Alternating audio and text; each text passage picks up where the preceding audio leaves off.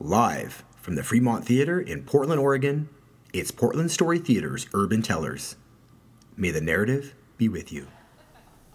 The first time I was told I had skin cancer, I was living in South Korea teaching English to kindergartners. And it wasn't a surprise. You know how you hear sometimes people say, they religiously wore sunscreen. They never went out tanning. They live in Alaska. It wasn't that. I knew because I had been burning and searing that cancer into my flesh since I was 11 years old. My mother always wanted that Indian baby. My father was what they call FBI, full blooded Indian. My mom was white, not as white as me, but she was white.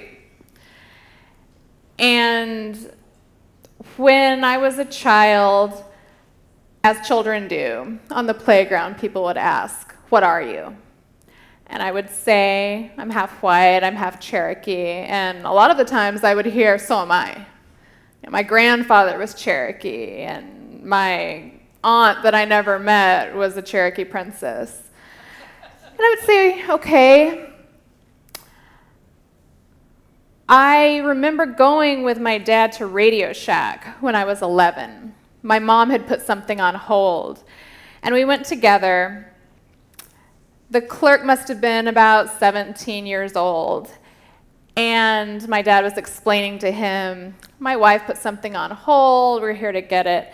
And the clerk looked at me, looked at both of us with so much disgust and just said, Is that your wife? I mean, I know I looked 18 when I was 11, I was trying to look 18. But that was the first time that it really clicked I mean, I grew up knowing my dad was Cherokee and kind of as much as any of us can knowing what I look like, but that was the first time I realized that either I wasn't Cherokee or he wasn't white. Either way, we didn't look like we were family. At the same time, right before my 12th birthday, my mom got one of those at home tanning beds. And this is old school, 1991, where you just have the one bed that you put over a couch or something and you tan one side, then you flip over and tan the other. It was a serious commitment. And I don't remember if I asked if I could do it or if she encouraged it, but either way, I started tanning every single day when I was 11 years old. It was 30 minutes one side, 30 minutes the other, and then an hour one side, an hour the other. I remember sometimes, if I was really lucky, I would get to use her expensive tanning oil to accelerate it.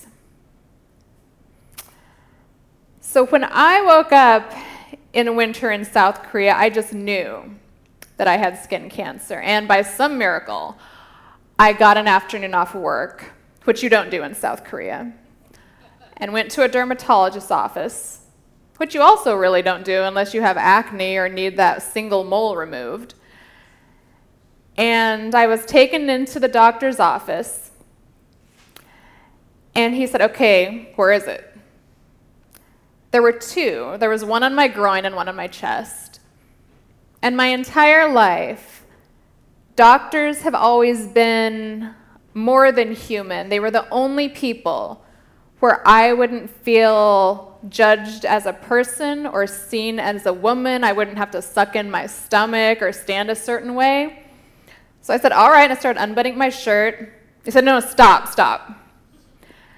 And he went around to what felt like a dozen windows and closed every shade which struck me as very odd because we were on the top story of a skyscraper. There was no way anybody could see in. When he's done, he starts walking towards me in what now is a very dark and dimly lit room. And he doesn't want to look at me, but obviously he's trying to see what he thinks about it. And I realize, I don't know this for a fact, that I am probably the first seemingly white woman he has ever touched. At this particular dermatologist's office, they want to keep scarring to a minimum. So instead of taking a tiny piece of biopsy, they take a big chunk, about one square inch, in the hopes that if it's cancerous, they'll get it all with that one operation. And they test the edges and make sure it's clear. In this freezing OR, which is ridiculously fun because one is on my groin. They tell me, we're just going to use lidocaine. We don't do anything else unless we put you under. I had no idea what that meant, but I said, okay. Which is just a topical ointment that's supposed to numb the area somewhat. And they said, oh, and we use a laser. And as they are burning a full square inch of flesh off of me. I'm trying to think, how would I describe this pain? Oh, it feels like a fucking laser is searing through my flesh. That's what it feels like. And they tell me, all right, we'll know the results. We'll know if it's cancerous and if we got it all in about a week. That was a long week. And during that time, I somehow find what has to be the only tanning salon in all of South Korea. It's by the US Army base, it's right across the street from KFC. I was the only person in there because in Korea, you don't want to be tan, and you certainly don't want to encourage more moles.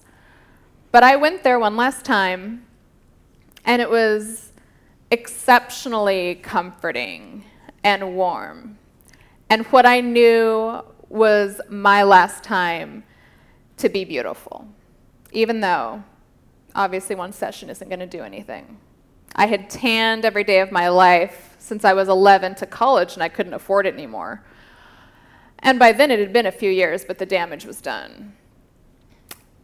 I got the call a couple days later. Yes, it was cancer, and yes, they got it all. And they did try to give me some advice on how to better the results of the scarring. That was about eight years ago. And in that time, I've gotten used to and established a pretty good schedule. Getting biopsies every six months.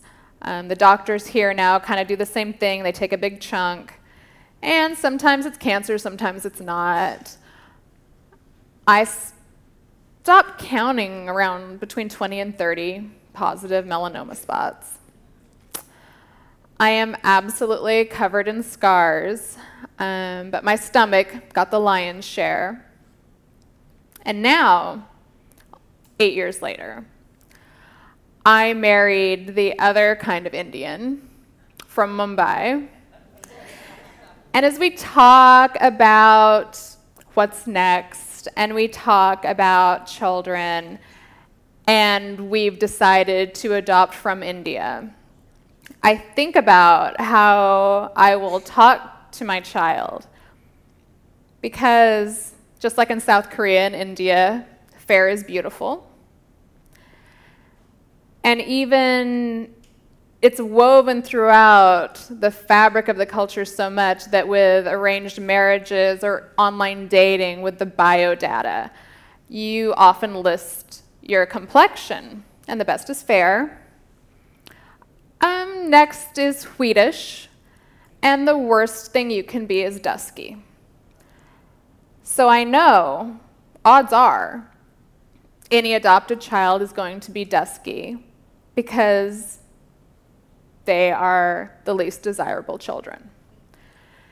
And I know that growing up within the family, within the culture in India, they will be told directly and indirectly that you are less than and you are not beautiful because of your skin color. And I try to think of what I will say and how I will lead that conversation, and all I can come up with is to lift my shirt and show them my stomach and say, This is what I did to myself, trying to be what everybody else told me was supposed to be beautiful.